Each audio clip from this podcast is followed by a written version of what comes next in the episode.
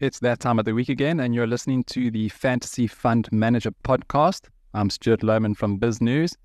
Our guests this week are Corion Capital's Garreth Montana and Carmen Nel, head multi asset at Terebinth Capital.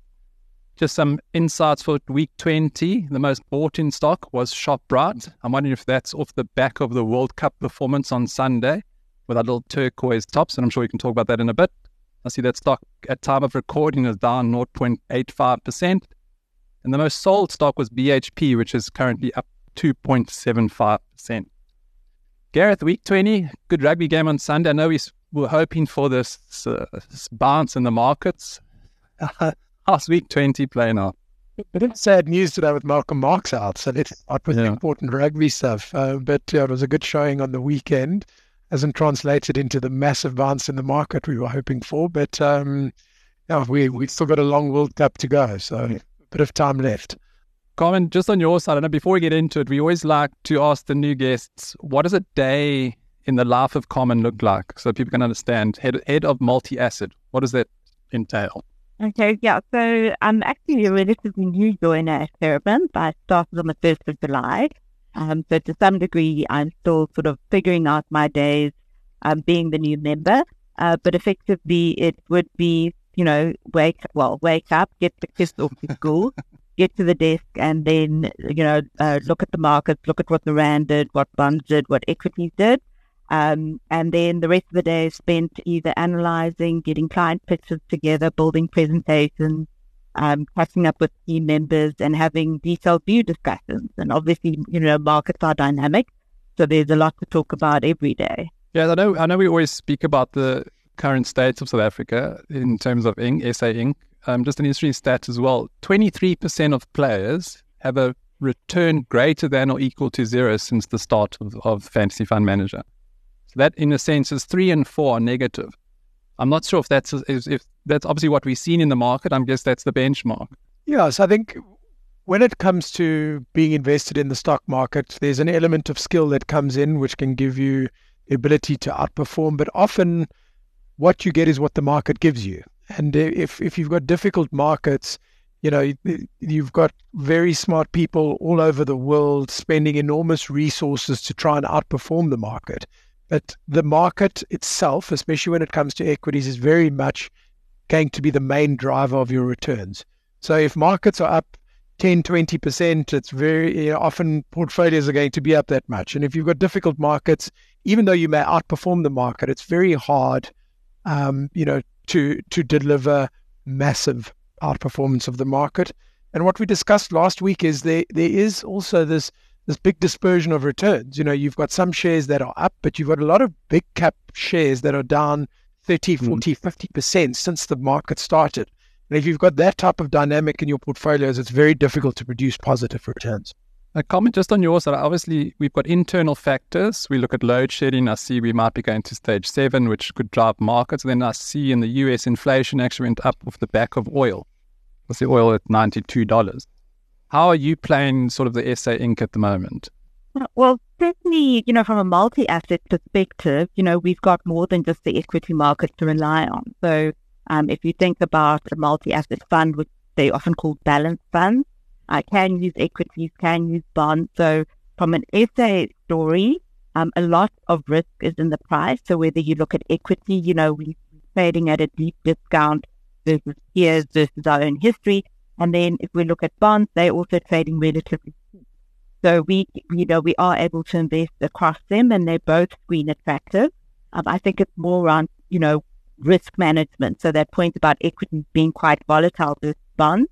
Um, but I think there's a lot of upside for SA Inc. You know, we at, let's say, not quite, I don't want to call it pessimism because that's sort of the word of the day, but a lot is priced into equity. So that, you know, there's a lot of uh, longer term positivity. So yes, stage seven might be a buying opportunity if markets do sell off on stage seven or sell off further. Uh, with that optimism on the equity side, because obviously that's where the fantasy fund manager focuses. I know it might be down the line, go through you bring in options on bonds and stuff, but that might complicate things a bit. But on the equity side, you mentioned potential. Is there anything that sort of jumps out at you with us sitting at stage seven with the potential higher inflation coming through? Let's look at the high inflation is not going to be meaningfully high.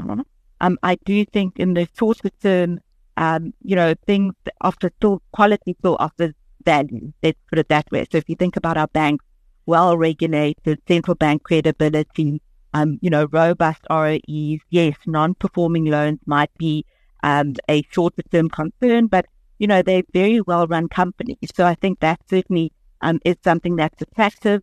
Um, if we look longer term, global capex cycle could benefit SA um, in terms of some of the resource um, sectors, um, maybe not necessarily things like platinum, um, but generally we should be a beneficiary. Um, so yeah, there are a lot of pickings to be had across the sectors, um, not just one, and that certainly suggests, you know, think about general retailers, you know, peak pessimism on the consumer longer term, you know, rate cuts down the line in the next 12 months could benefit the more interest rate sensitive sectors. And hmm, uh, yeah, if I can maybe, yeah, if I can maybe comment on that, and it's it's it's something that I think you you learn over time when you you're involved in stock markets is is Mr. and Mrs. Stock Market is very clever, and they they have seen what people are feeling quite a quite a while ago already.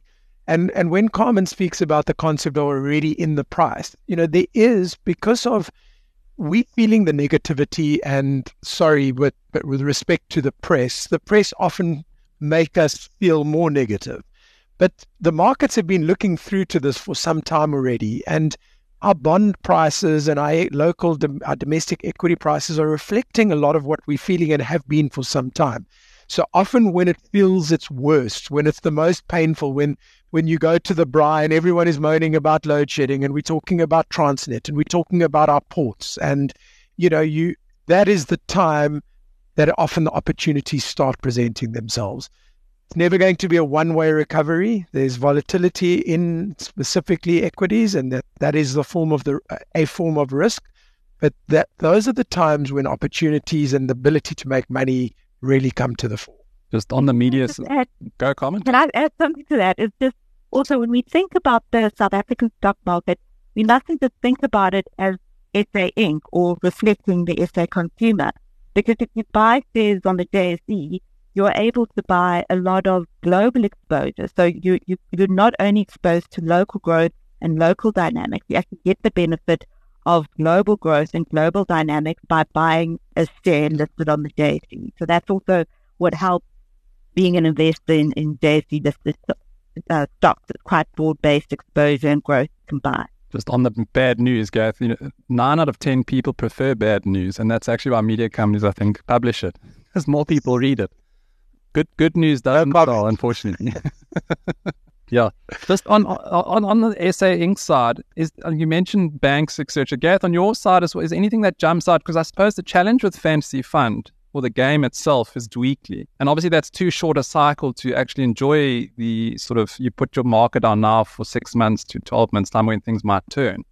But on that short term, is there anything that fantasy fund managers should look at? Anything anything that might jump out uh, in in a more sort of current environment?